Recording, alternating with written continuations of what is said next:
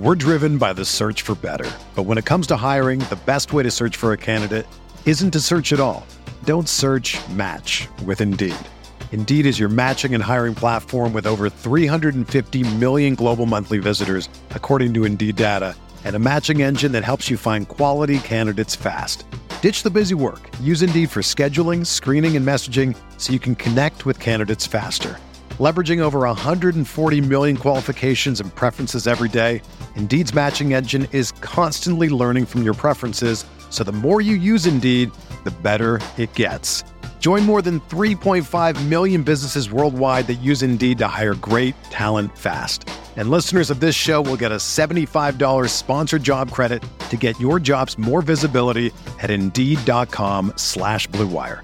Just go to Indeed.com slash BlueWire right now and support our show by saying that you heard about Indeed on this podcast. That's Indeed.com slash BlueWire. Terms and conditions apply. Need to hire? You need Indeed. What's going on, everyone? Thanks for tuning in to another episode of the Ducks Digest podcast. I'm your host, Max Torres, publisher and lead editor of Ducks Digest, covering the Oregon Ducks for Sports Illustrated on Fan Nation. Today, we're talking about Oregon's latest win, 24 17 over Cal uh, at home in Eugene at Autzen Stadium. And I am joined by Ducks Digest reporter Ali Osborne who was uh, actually at the game. She had her first opportunity to to cover a game for us. She was joined by Dylan Rubenking while I was on the road in Texas. So, Ali, how are you doing, and how how was your experience out there? Well, first off, um, I want to thank everyone involved with Oregon football that made it possible for me and Dylan to be able to cover the Ducks game.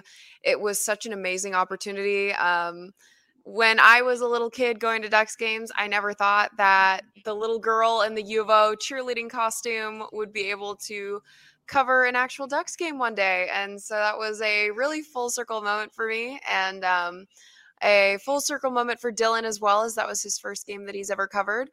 But uh, I think that there's a lot to talk about here. Um, honestly, I think that uh, there the Ducks once again kind of had a tendency to play down to their opponent.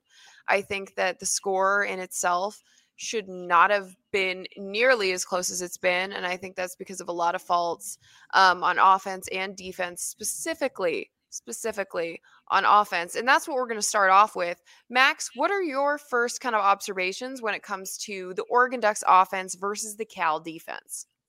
Absolutely. You know, a lot of people want to start it with uh, the quarterback uh, position, but I want to start with the running back position for this one because this was one of the biggest, uh, you know, uh, storylines heading into the game. Oh, Oregon's oh, yeah? first game without CJ Verdell after he suffered a season-ending injury uh, a couple weeks back against Stanford. So, you know, how how is Travis Dye going to look in this game? Is he going to be able to to take the 20 20 plus carry workload that kind of comes with being the lead back? Um, and you know, CJ Verdell sometimes didn't necessarily even see that much because they had that one A, one B kind of deal. But it was all Travis Dye in this game, was the leading rusher and receiver for Oregon. Looking at his stats right now, 19 carries for 145 yards on the ground and a touchdown. That averages out to 7.6 yards a carry. And then through the air, Dye making the big impact once again. Uh, seven catches on eight targets for 73 yards with a long of 39. So this dude's just an explosive play waiting to happen. And I think that, you know, maybe Cal isn't the the best test to, you know, see if he can have uh, you know, you know, this kind of uh of an impact every game and this kind of a role. Um, maybe you know if it came against a Stanford team, which is known for being perhaps more physical, or like a Washington in a rivalry game, um, that would have been you know maybe a little bit more telling. But uh, I mean, case in point, Travis Dye is a baller, and he just keeps doing what he's been doing the whole year, and, and just you know racking up the yards for the Oregon Oh, absolutely. I'm in the first quarter, he had 77 yards. That is receiving and rushing. And in the second quarter, he had about 100 yards. But what we really need to look at is that when Travis Dye was putting up numbers, the Ducks in general weren't. Travis Dye had over 100 rushing yards in the second half, and the Ducks had only scored 10 points. And I think at some point you've got to look at the fact that Travis Dye cannot be the battering ram consistently. Um, I know that there were at least some incompletes to Jaylon Redd that were made by Anthony Brown, and I know that um, a lot of a lot of Duck fans on Twitter, a lot of Duck fans on social media um, are quick to discuss Anthony Brown being probably the major problem with this offense. Um, however, we saw, or I saw during the post game press conference, Mario Cristobal said that Anthony Brown made a lot of really good plays, and offensive linemen who played center for um, the game versus Cal Ryan Walk said that Anthony Brown is our guy. We're going with him. We're standing behind him no matter what. Um, but I think that it's worth at least looking at the plays for this game. Um, but Travis Dye really did do a lot of a lot of the work on the ground. He was basically the battering ram for the Ducks, and um, I mean, he was he was that guy. Him and Jaylon Redd were the one and two. If they weren't, if Anthony Brown wasn't running it, it was being put to Travis in some way. So. Yeah, you, you talk about the the run game on the ground. Obviously, that starts with Dye. I think that the, the offensive line did a, a pretty good job, uh, you know, clearing the way for him on that touchdown run. If uh, I may had... uh, cut in a little bit, I also mm-hmm. wanted to add that this is the first game we've seen where the offensive line has been consistent the entire game. Because we have more Bass, Walk, Jones, and Malaesala Aumavae-Laulu um, on the solid line. And this is one of those games where usually the line or the offensive line changes people in and out. Usually we see um, a switch with powers in somewhere, either at guard or at tackle, or we see a Jaramillo go in at uh, attack left tackle. But we honestly there were no changes during this game. And I think that that really added to a rhythm with the offensive line um, that it was kept consistent through the game. Um, I mean, other than I think the false start on Bass in the third quarter, there was really, and I believe there was also maybe one call against Malaesala in the second. There wasn't really um, a a kind of disjointed feeling with the line, which I also wanted to point out because um, we've seen such an emphasis on switching out the line and um, the fact that it flows even through substitutions. Um, and I think that for this game, we really saw the line catch a stride, and Ryan Walk really came into his own as a leader. But that was just me wanting to switch in uh, as my own opinion. Max, continue. No, Ali, I know you love talking about the offensive line, and, and I love walk, watching the offensive line, uh, you know, at the games, um, and especially on film. Uh, I was just, you know, saying on Travis Dye's touchdown run that, you know, TJ Bass and, and Terrence Ferguson hit some great blocks as mm-hmm. pullers. Mm-hmm. Um, so, you know, they're doing a great job. 210 yards of rushing offense uh, for Oregon. And then if you flip the switch a little bit, flip the side, you know, Anthony Brown got sacked once in this one. But um, it's interesting that you talk about the consistency um, and we'll see if that is is uh you know something that stays consistent uh, throughout the rest of the season. You know, are they going to have just that one line and stick with it, like a lot of people have maybe been calling for? But they they started this game with some inconsistency. Alex Forsyth wasn't able to play uh, after Mario Cristobal said that he looked good uh, in the press conferences leading up to this one, and then Ryan Walk slid over. Um, so uh, it looks like that didn't play, you know, too much of a factor for this team because they've been working on that versatility throughout the offseason through through this season. Um, and you know, Jones on the right side at guard and, and Sala at tackle. And then we'll see if that's a mainstay. But uh, since you were there, Ali, um, I think one of the points that I wanted to talk about, we already got into a little bit, was the quarterback play. Let's talk about Anthony Brown, 20 for 28, passing 244 yards and a touchdown. And then he also got some work on the ground as well 13 carries for 44 yards and a touchdown. Um, let's start with you. What did you see from Brown out there in Eugene? Um, well, the first thing I wanted to say is um, to add on to your point about Alex Forsyth not being able to play for that game.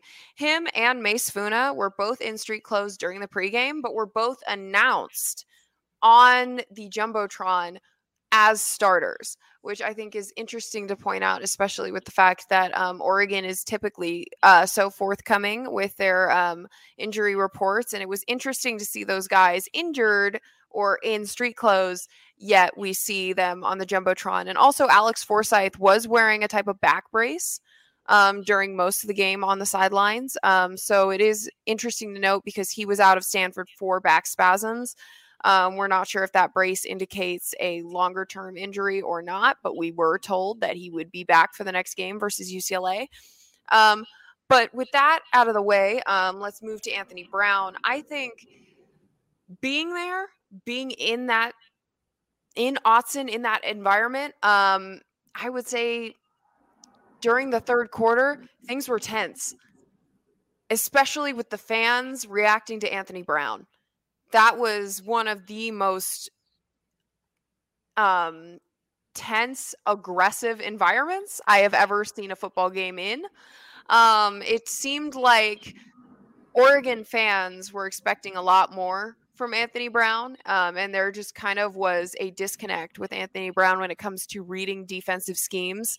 Um, when he would run it, there were several times where he would just run directly into blocks being made by the linemen. Um, when he he's not able to throw a deep ball uh, or is not as accurate in that sense. Um, and there were times where there were incompletions made by him that just were not uh, were not what we would expect. He was 20 for 28 at the game, which is not a great number given the fact um I mean, it's it's solid, but there were still eight incompletions that were made, which cost a lot of um of yards. And there was also um during the second quarter there was a uh, run by Anthony Brown where there were a lot of yards missed. I believe it was about 10, maybe over 10 that was missed by him being tackled. But I think Anthony Brown, what I appreciate about him is that he's willing to run.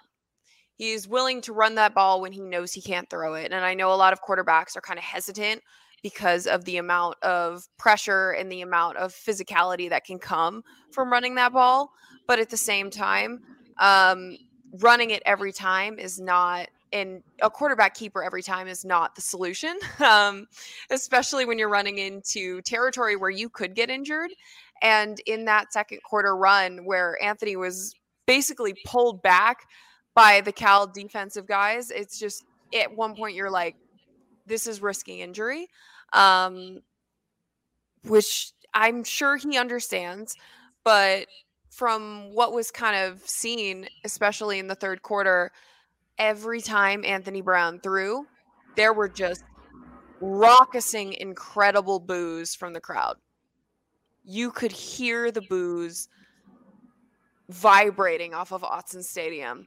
And Ryan Walk, offensive lineman, later said in the post-game press conference that those boos motivated them, but at some point you kind of have to think this is affecting him in some way.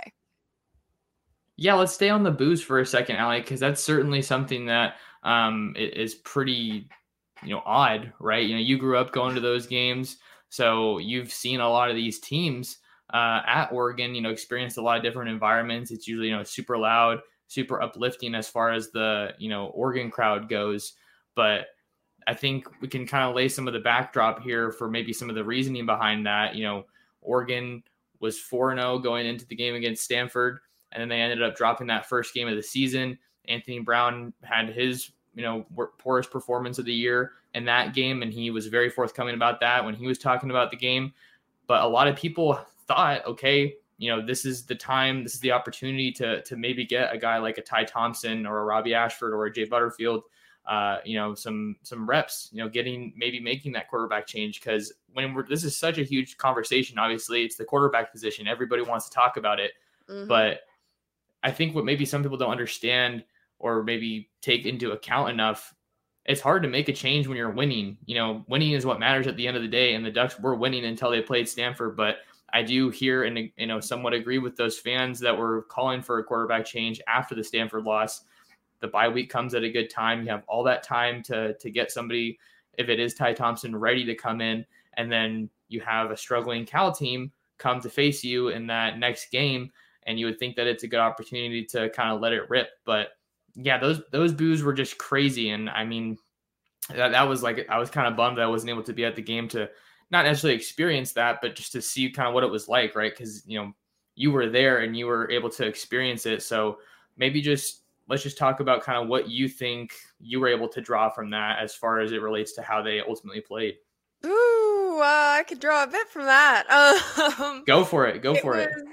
It was one of those times where you're so used to seeing Autzen lit up and electric and just cheering and roaring. And when you have a portion of the stadium, I don't want to say a majority because it was certainly not a majority, but at least a strong vocal portion of that stadium booing your own team and booing the leader of your own team. I think that um personally I do not jive with that. I don't think that in any way there should have been boos towards Anthony Brown. I think that there is a um, certain expectation that is put on quarterbacks at the University of Oregon, specifically because Anthony Brown is succeeding such a successful quarterback like Justin Herbert. There was such an expectation put on him, them on him, and I think that um, Oregon in particular is so blessed to be having such incredible leaders, one after the other after the other, such iconic quarterbacks that um, I think at this point Oregon fans are kind of expecting the incredible. And I think with this team and with Anthony Brown, who is a six year senior, we know what's coming from him. Um, we've seen his play. I personally don't think he's a great guy. I don't think that the incredible is coming from that. I don't think we're going to get Justin Herbert level play. I don't think we're going to get Marcus Mariota level play. Um, I saw a tweet where somebody compared the criticism towards Anthony Brown to uh, Joey Harrington. No. No. Let me repeat that again. No. You are not comparing Anthony Brown to Joey Harrington. There's no comparisons here. He was his own person. And I think that the reactions in the stadium definitely beg for that for giving Ty Thompson a chance or uh, Butterfield. I think that there should be a consideration for a switch up. However, what I keep going back to is the press conference in which Ryan Walk said, This is our guy. He came over to the bench when we were doing bad, and he said that we're rolling with this. He is our quarterback. Here's our guy. We're behind him 100%. And if the people that are taking the most amount of damage for this guy to stay in the pocket are swearing up and down he's the one that should be there, then I'm kind of siding with Ryan Walk, not going to lie. I mean, if you're going to take that amount of damage and you're still going to stand behind this guy, then that says something. You mentioned, you know, uh, the expectation for from Oregon fans being for the incredible, and I think that that is is rooted in large part because of the weapons that that this offense has at their disposal. I wrote a story, oh, yeah. but before the season started, before we even knew that Anthony Brown was going to be the quarterback, you know, what Oregon's quarterback has to do this year, mm-hmm. and I don't think that they need him to be, you know, running. And I said in the piece, you know, they don't need him to be making these spectacular plays, you know running it like on the run and heaving it 50 yards down the field to get somebody, but you need to get the ball to your playmakers. And I think that um, we, we haven't seen that to the degree that that a lot of people expected. You know, Devin Williams, talk about a playmaker. He's a guy that looks like he's emerging, you know, the most since we've seen him at Oregon. He had a pretty solid game for Oregon. Uh, four mm-hmm. catches on five targets for 67 yards. A couple of those were for first downs. So it looks like they're starting to get some some chemistry, which is great. Anthony Brown, to his credit, had a good back back shoulder throw to him. But um, just to kind of wind down the quarterback talk, because we have a little bit of some other stuff we want to get to in this one. Um, I think that you know Brown's performance, his his stats aren't totally indicative of his performance. You know, 20 for 28, yeah. no turnovers for 244 yards. That that sounds pretty good coming off, but I think so many of his throws are just conservative safe throws underneath routes, drag routes, check downs. Um, and and the just, 11 yard rushing touchdown in the fourth really shut up those boos. Not gonna lie. It seemed like once the stadium was against him, when he ran in that touchdown in the fourth quarter with four minutes left to go, everyone was cheering and screaming like nothing had ever happened. Continue. Yeah, yeah, and, and just to to you know, obviously, you know, we're we're reporters, so we gotta we want to tell the whole picture. You know, we don't, we don't want to just come off like we're just ragging on the guy. To his credit, he did have some big plays, especially in that fourth quarter when the game was on the line.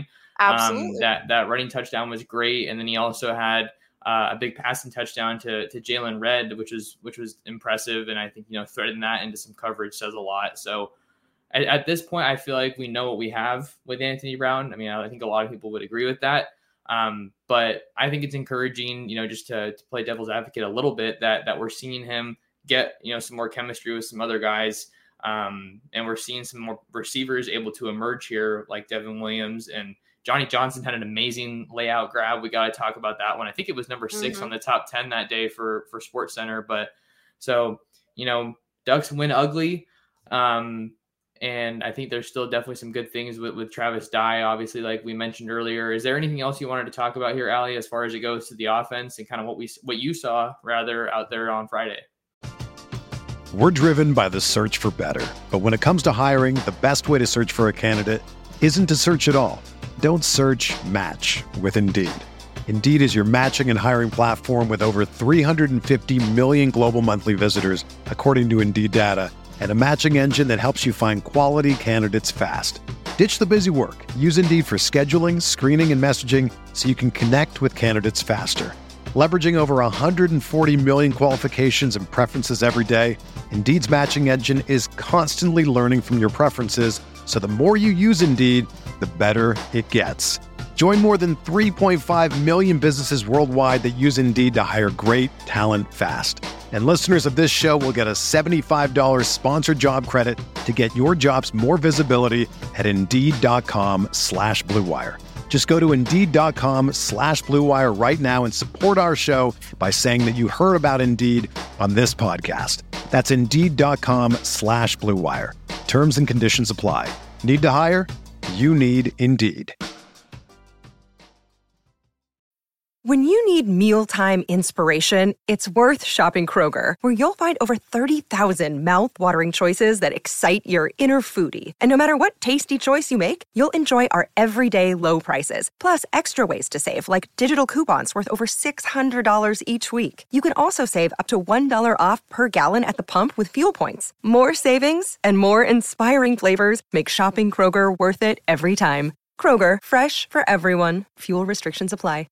Well, one of the things I wanted to say was on college game day the next day, they said a quote that I really think is pertinent to this win, which is they don't ask how you win.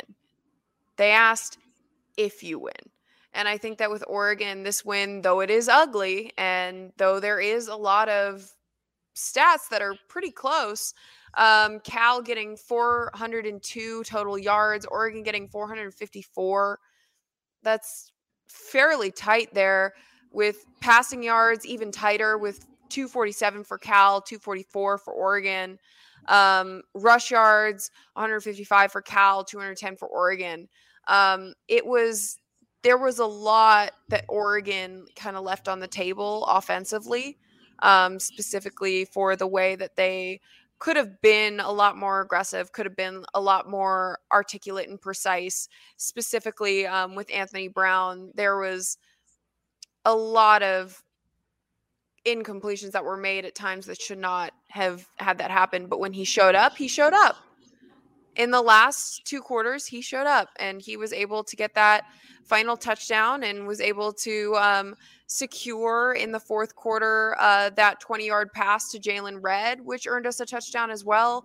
Um, and I think that though there is a lot to improve on here, and though that we there is still uproar about changing quarterbacks, I think that what we have to look at, we just have to compartmentalize it as one and zero.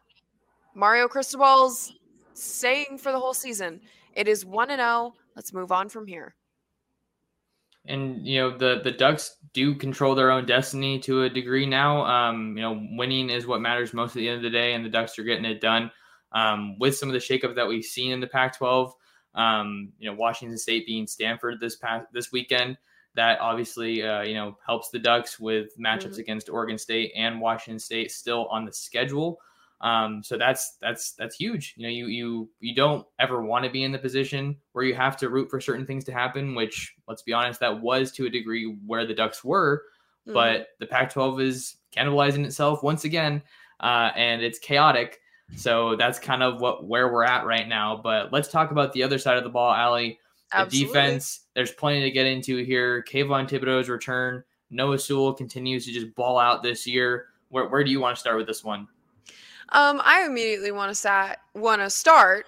I already got ahead of myself with the sack that uh, Kayvon Thibodeaux did as soon as he got into the game.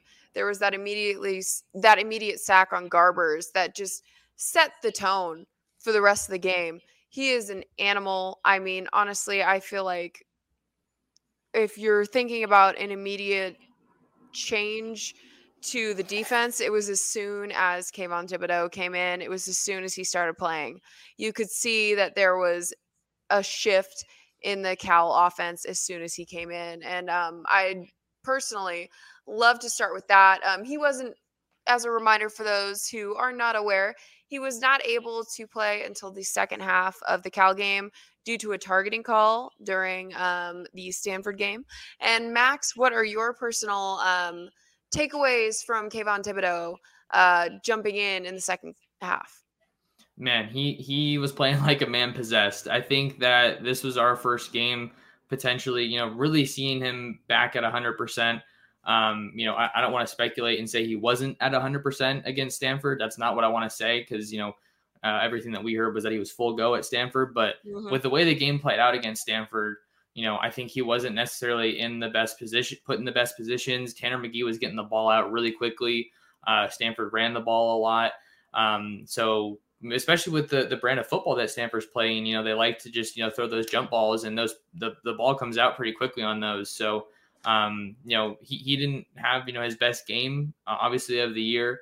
Didn't have his best game of the year against Stanford, but man, against Cal, he was balling out. Um, oh, yeah. Five total tackles, two solo tackles, and a sack, which is also the tackle for loss. There, you could just instantly tell how much he changed the the tone of, of this offense. You know, everyone's seen this stat, but I wanted to throw it out there uh, from the PFF stat of uh, his 2020 of his 22 pass rushing snaps. He registered 11 pressures, which is just phenomenal. Um, you know, you saw Garbers, you know, miss on a couple throws because he had to get the ball out of there sooner than he would have liked. Um, but especially on that last drive, I mean, he was just manhandling uh, the, the Cal offensive line and just, you know, causing disruption, wrecking havoc, doing what Kayvon Thibodeaux does. And it was a performance like this that shows you, as if you ever needed a reminder. Maybe some people did because, like I said, the Stanford game wasn't the best for him. You see games like this, and then you're reminded why he's, you know, getting slated to potentially even go number one overall in the next year's draft. Oh, absolutely. And uh, he had five total tackles overall, three assisted and two soloed. And just the physicality, the anger that you could see from Thibodeaux really like cemented why he is such an important part of the Oregon defense. And speaking of anger, holy crud, Noah Sewell needs some anger counseling, like management or something like that. That man is on fire. I he had 12 total sack 12 total tackles, six assisted, and six soloed. Um, and I remember being at Autzen and watching him play. He played angry after every play. He was just posted up with the whole mean guy arms, everything. He was ready. He was angry and he was here to take things over. And he did have one sack for three yards, which was also extremely impactful on the game. Just Noah Sewell in the post conference interview, Mario Cristobal said that Noah Sewell is one of the best players in that position that he has ever been around. For Mario Cristobal to say that is extremely, extremely telling of the talent that we have um, from Noah Sewell and the talent that the Ducks have from Noah Sewell. He is just, he plays with a lot of heart. And we've seen that through his persistence through injuries, um, through the fact that he kind of seems like, uh, you know, in Mortal Kombat, when Jason has an ability to come back from the dead. That is the vibe that I get from Noah Sewell whenever it seems like he has an injury and comes back and just eats like a dog. It is incredible. Uh, do you have any more to say about that, Max? You talk about his injuries and his persistence and the grit that he plays with. I can't help but think back to last year against UCLA when he got carted mm-hmm. off with that injury. Uh. You know, mm-hmm. was obviously very emotional about that because you know I think it's a game that's very important to him, and and you never want to come out like that. But then he suited up the next week against Washington State. Uh, I believe it was Washington State that they played the next week. But he just he's just a cyborg. You know, he, he's a gritty guy who, who's going to leave everything out there on the field. You talked about what Cristobal had to say after the game, and I actually have his quotation up here on the screen, um, or on my screen rather. Um, so I wanted to read it real quick just to kind of put this into perspective with you know how how he's playing and just how highly regarded he is by Cristobal. Here's what he had to say. I think he's the best. He's the best I've been around at that position. I mean, it's almost deja vu with when Penei was here, and I felt that way. I feel the mm-hmm. same way mm-hmm. about Noah. That's a guy that last year didn't get a lot of time to train and only played in six or seven games. Now we're in this season, and every single game he's taking over. He's doing so many great things, and he is and he does it in a physical manner. He's a knockback tackler who changes the game at the line of scrimmage. He can rush the passer. He covers a lot of grounds from sideline to sideline and makes up for sometimes when there's a missed tackle. He's an elite player and an elite human being. And I think that, you know, that's what Chris had to say, but he really became the face of this offense when KT was gone. Mm-hmm. Um, and, you know, Verone McKinley, he's, you know, played a really good season as well. So he's definitely another big guy that's worth mentioning. Um, but as far as Noah Sewell goes, that's kind of the, the piece that I wanted to say about him. Oh, and that quote from Cristobal, can you imagine that being said about anyone else? I, it is such high praise coming from uh, a man who is extremely critical and extremely precise with his craft. And his acknowledgement of Noah Sewell is extremely impressive. And going on to uh, Verone McKinley, he did have uh, seven tackles overall, four solo, three assisted. Um, he was able to pick up that slack where Noah Sewell um, maybe was not able to get there immediately. Um, Mykael Wright also with nine total tackles. Um, he was kind of a dog. He was a beast. He was out there as well. Um, he fought with that kind of same anger that Noah Sewell had. But overall, it was just extremely impressive. And while we are on the defensive, I know this is where we put the special teams. Can we please shout out Camden Lewis Absolutely. for getting all of his kicks and also the Australian sensation, Tom Snee, for kind of being switched in and out with um, Camden Lewis for punts and for extra points because I saw that there was kind of a kind of a switch in and out with those two. Yeah, you got to give a shout out to the to the special teams. Camden Lewis has just been phenomenal this season so far.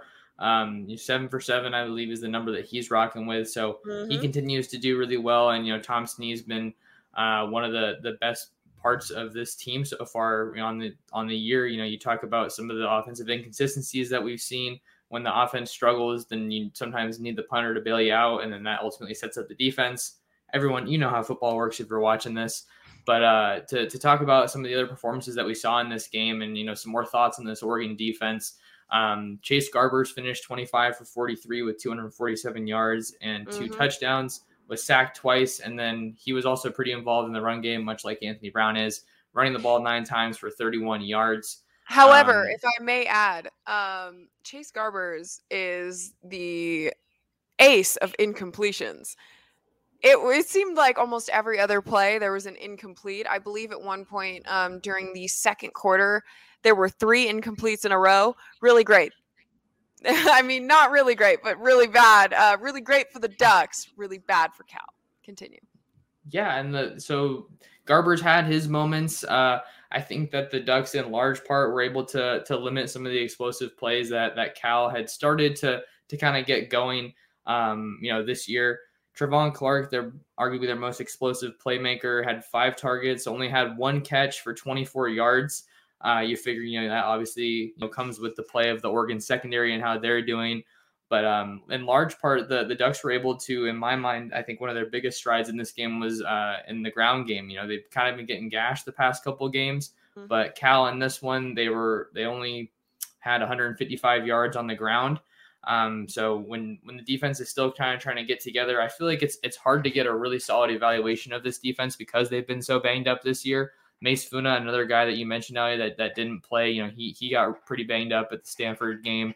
Um, you know, I was watching him coming off the field and the the trainers were, you know, you know, walking with him step for step. So he's a guy that you hope is going to be able to get on the field sooner. But they got Bradyn Swinson back, uh, and they also got Adrian Jackson back at times. So you're getting some some more health here for the Ducks. Hopefully, getting you know some a more of a complete team.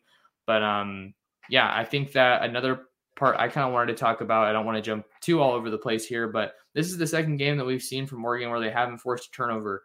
Mm-hmm. Um, you know, if, if you're looking at this alley, how how do you kind of evaluate that? You know, is that a big deal for you, or are you maybe not as concerned because we're seeing some of these other you know signs for growth, like in the run defense?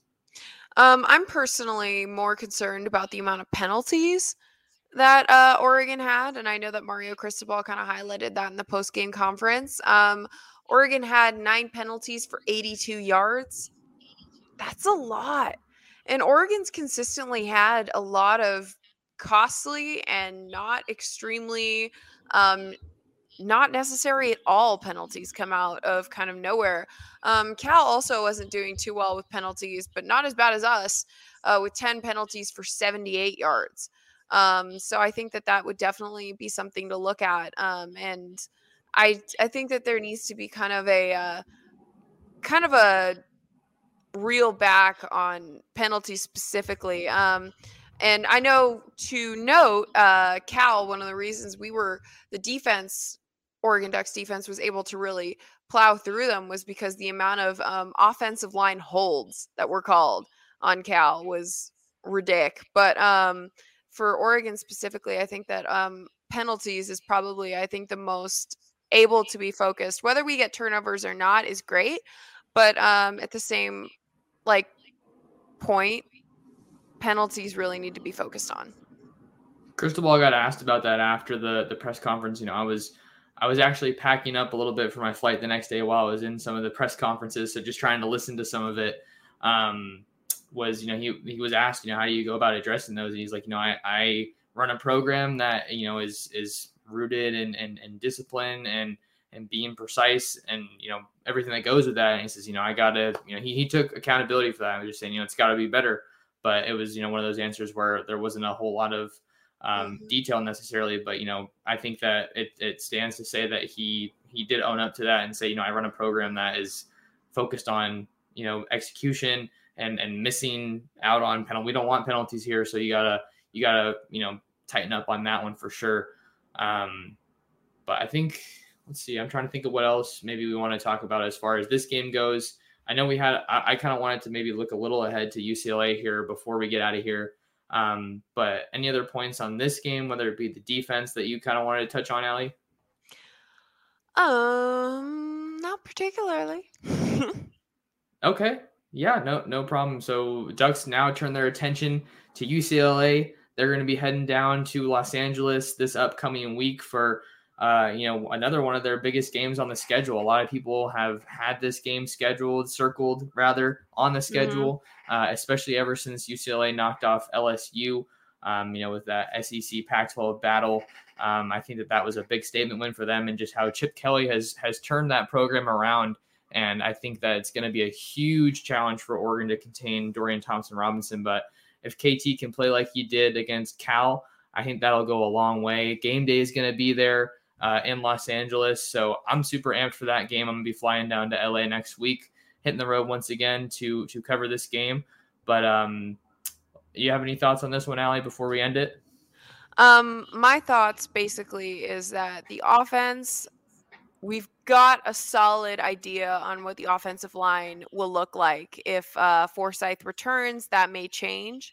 Um, but which he is likely to return. So maybe see walk moving out to a guard position, possibly replacing Steven Jones, I would think. Um, but I I think that going into this, there really needs to be um, Brown really needs to be better. And I it's it's terrible to say because his stats were fine against Cal, but I think that the Oregon fans expect a lot more out of their quarterback, out of their leader, than um, what a normal Pac 12 team would expect.